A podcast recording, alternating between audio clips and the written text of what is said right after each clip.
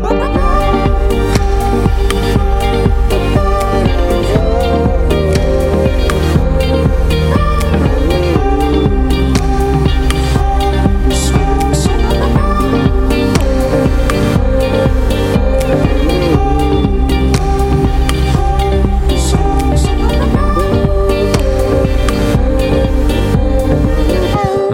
Toutes et à tous et bienvenue dans la Méridienne, j'espère que vous allez bien. Je suis heureux de vous retrouver en ce mercredi 16 décembre. Au programme de ce numéro de la Méridienne, nous allons faire un point sur la situation sanitaire en France ainsi que sur le procès sur les attentats de 2015 dont le verdict sera rendu aujourd'hui. Nous parlerons aussi des droits LGBT mis à mal en Hongrie, ainsi que de soupçons d'ingérence française en Afrique. Mais avant d'entamer ce programme, voici le point à la mi-journée sur l'actualité dans le Flash Info.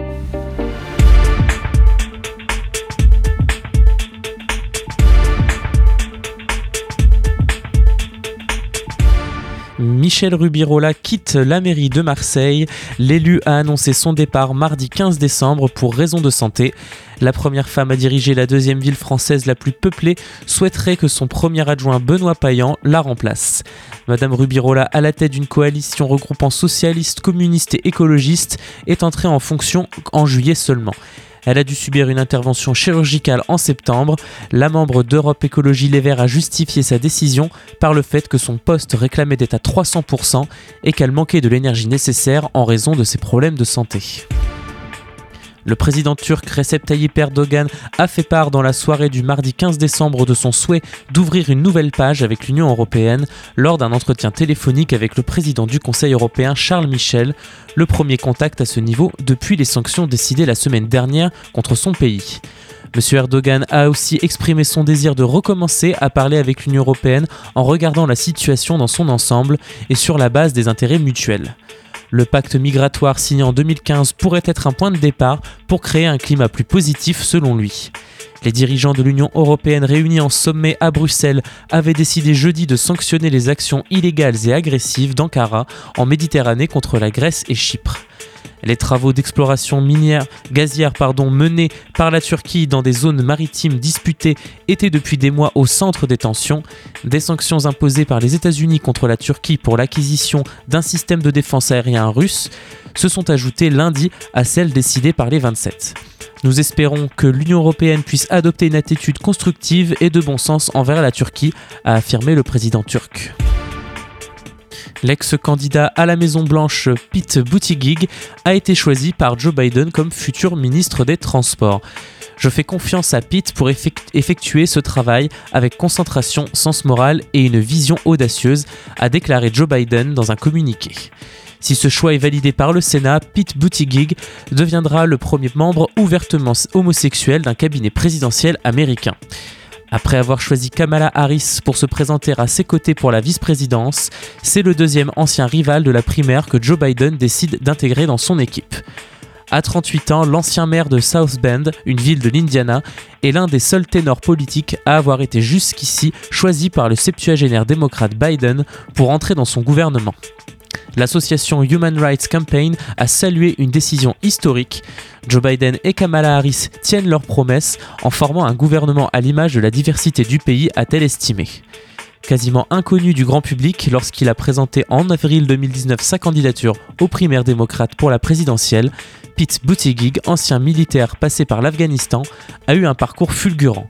Candidat modéré, il avait enregistré des succès spectaculaires lors des premières étapes des primaires. Du côté républicain des États-Unis, après le vote en faveur de Biden des grands électeurs, le puissant sénateur Mitch McConnell lâche à son tour le président sortant Donald Trump en reconnaissant la victoire du démocrate. Considéré comme le républicain le plus puissant du Congrès par certains médias américains, il a demandé à ses collègues sénateurs de ratifier le résultat du scrutin présidentiel le mois prochain. Trump se retrouve donc de plus en plus seul à crier à la fraude électorale. Ce mardi, Alliance Police, l'un des principaux syndicats policiers, annonce qu'il ne participera pas au Beauvau de la sécurité. Il l'a expliqué dans un courrier adressé au chef de l'État. Cette concertation en vue d'une réforme de la police a été annoncée la semaine dernière par le président. Les policiers ne décolèrent pas contre le président depuis ses propos sur le contrôle aux faciès et les violences policières. Alliance réclame notamment une peine minimale incompressible pour les agresseurs de policiers, le floutage des policiers filmés et des mesures sociales, dont la gratuité des transports. Lundi soir, une centaine de policiers se sont rassemblés devant l'Arc de Triomphe à Paris pour protester. Ils avaient déjà manifesté au Trocadéro quelques jours plus tôt.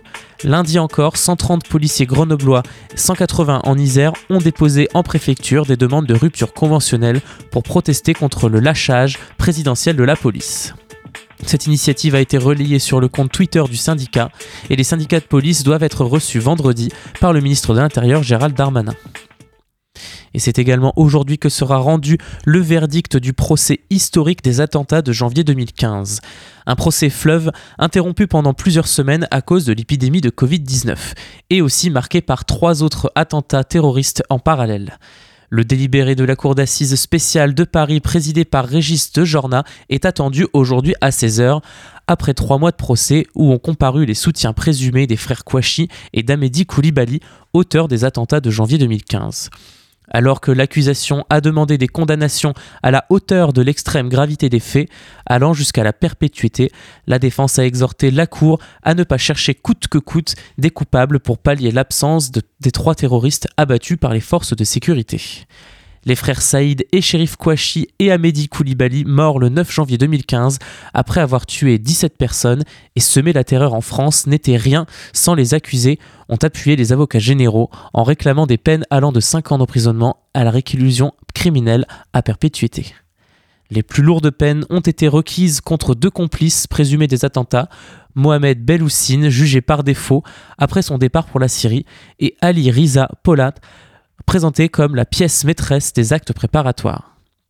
30 ans de réclusion criminelle ont été requis contre la compagne en fuite d'Amédi Koulibaly, Ayat Boumedienne, et 20 ans contre Mehdi Belloussine, qui l'avait aidé à partir, tous deux également jugés en leur absence.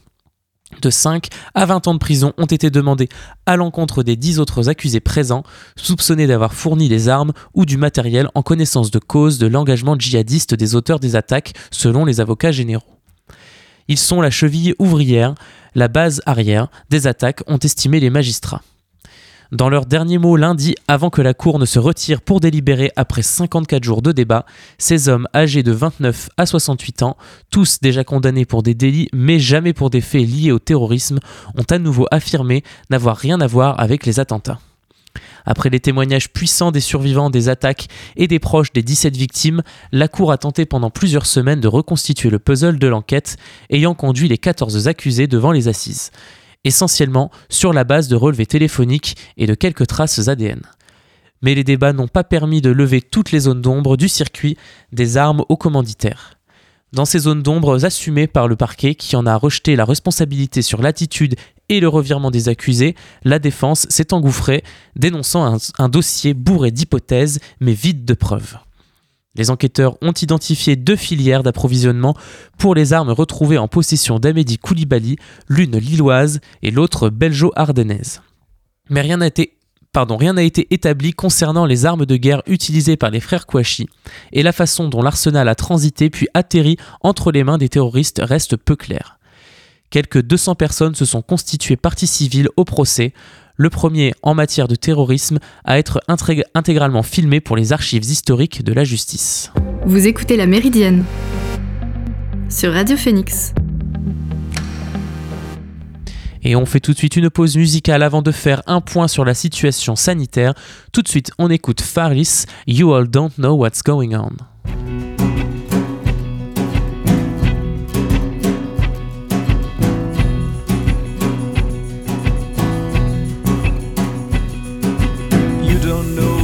Up across the line of Mexico. No, you know nothing about the stress and the risk they undergo.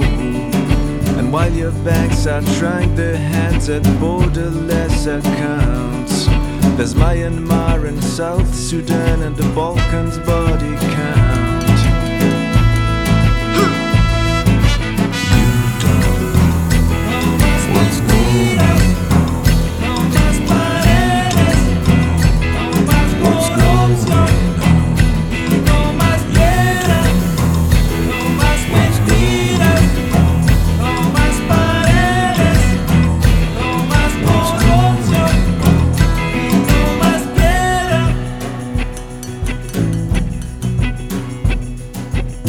Y Venezuela Haiti.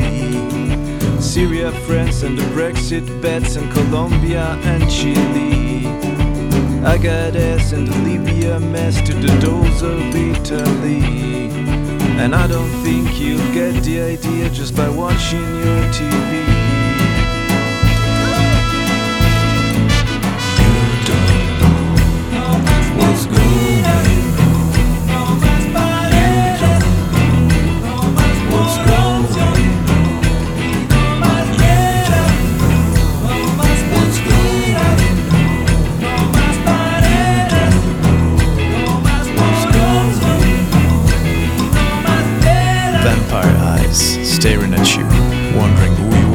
Asking you why don't you go back from where you came, and at the same time telling you you're liberated now, you're a free man.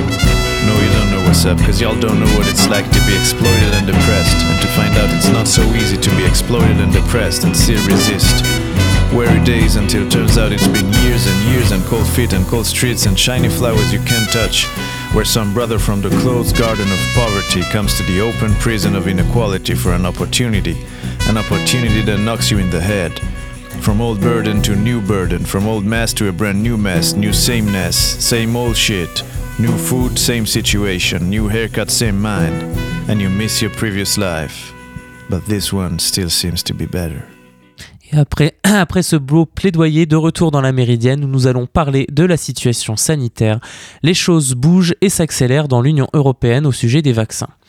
Les 27 États de l'Union européenne pourront commencer le même jour leur campagne de vaccination contre la Covid-19 dès le feu vert du régulateur européen au traitement développé par Pfizer BioNTech. C'est ce qu'a annoncé mercredi 16 décembre la présidente de la Commission européenne Ursula von der Leyen.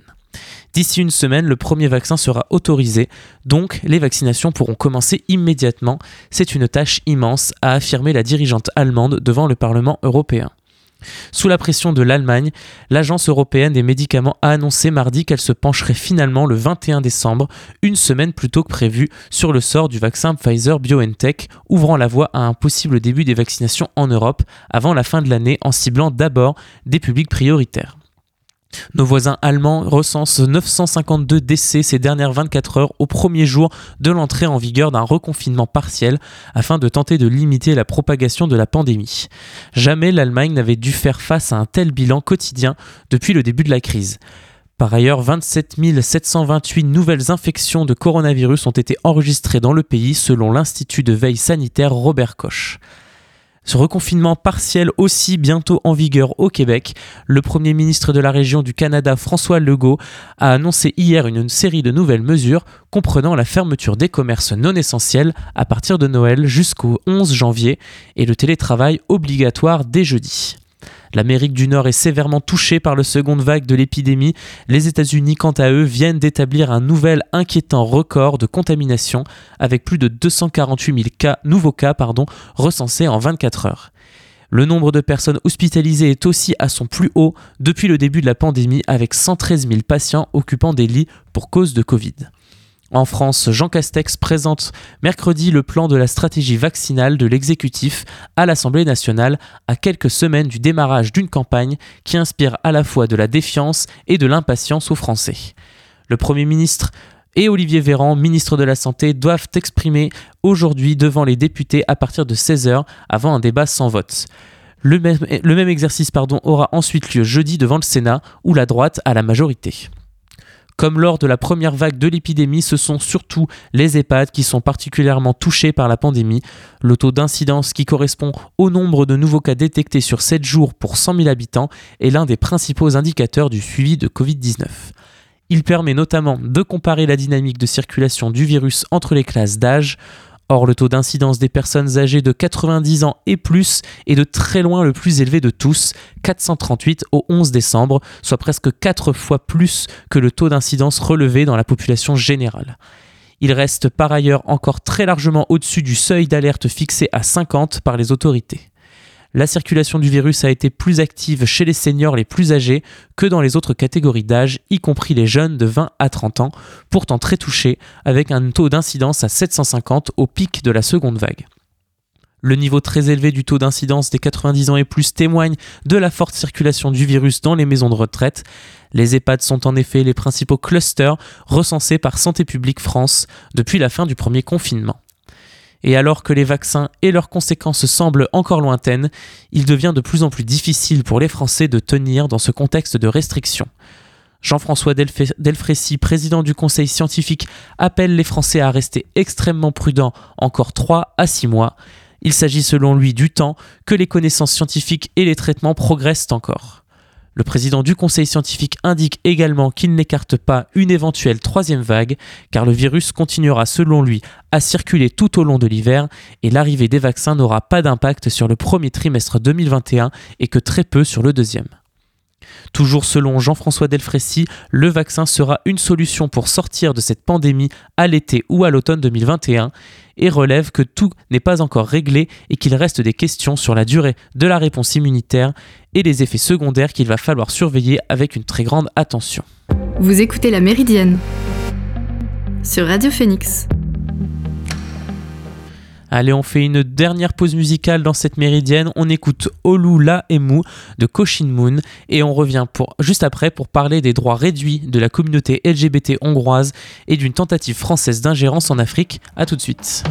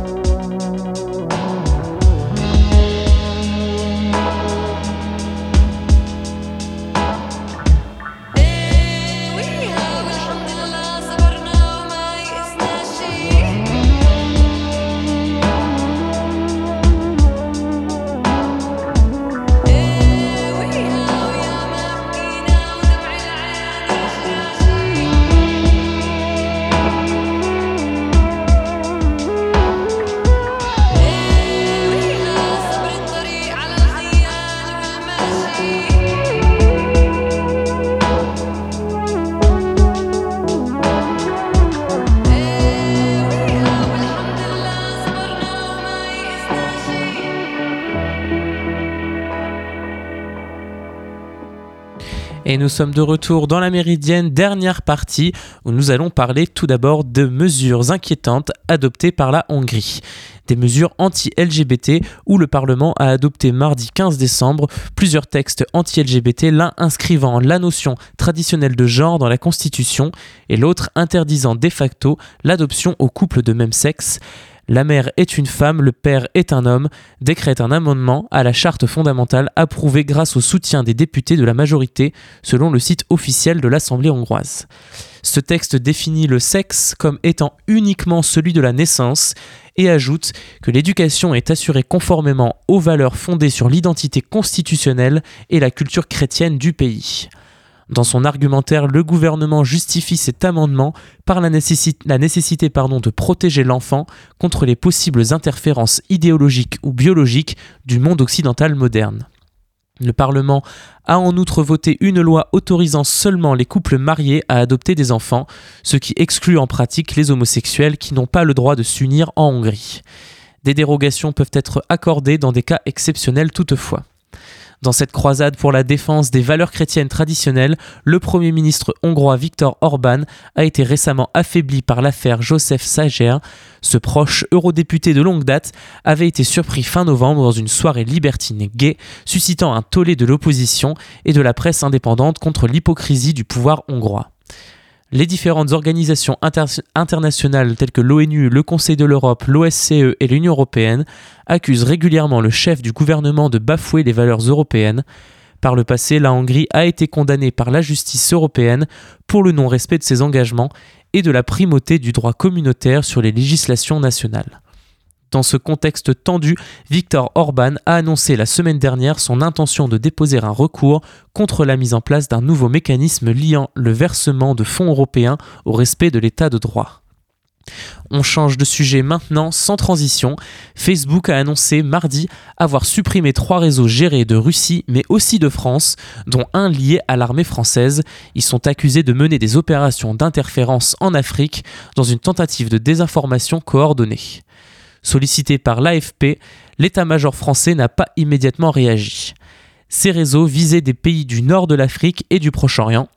Au sein de chacun d'eux, les participants usaient de faux profils, ce qui a conduit Facebook à agir.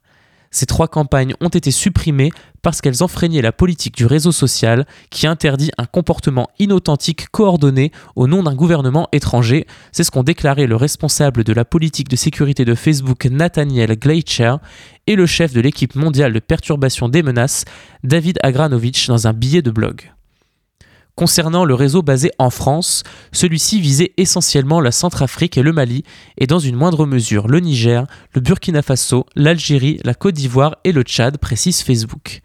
Donnant la parole à de faux habitants de ces pays, ces comptes commentaient par exemple la politique française sur place ou exprimaient un soutien à l'armée française. Facebook précise avoir dans le cas français supprimé 84 comptes, 6 pages, 9 groupes ainsi que 16 comptes Instagram. Bien que les personnes derrière cela aient été tentées de cacher leur identité et leur caractère coordonné, notre enquête a trouvé des liens avec des individus associés à l'armée française, assure Facebook dans un communiqué. Sur ces comptes étaient postées en français et en arabe des informations sur des événements actuels évoquant la politique de la France en Afrique francophone, la situation sécuritaire dans divers pays africains, des allégations sur de possibles ingérences de la Russie dans les élections en République centrafricaine et des commentaires favorables à l'armée française, précise encore Facebook. Vous écoutez La Méridienne sur Radio Phoenix. Et nous arrivons à la fin de cette émission. J'espère qu'elle vous a plu. On se retrouve demain pour la dernière émission de l'année 2020. D'ici là, je vous souhaite de passer une bonne journée et de prendre soin de vous. À bientôt sur Radio Phoenix.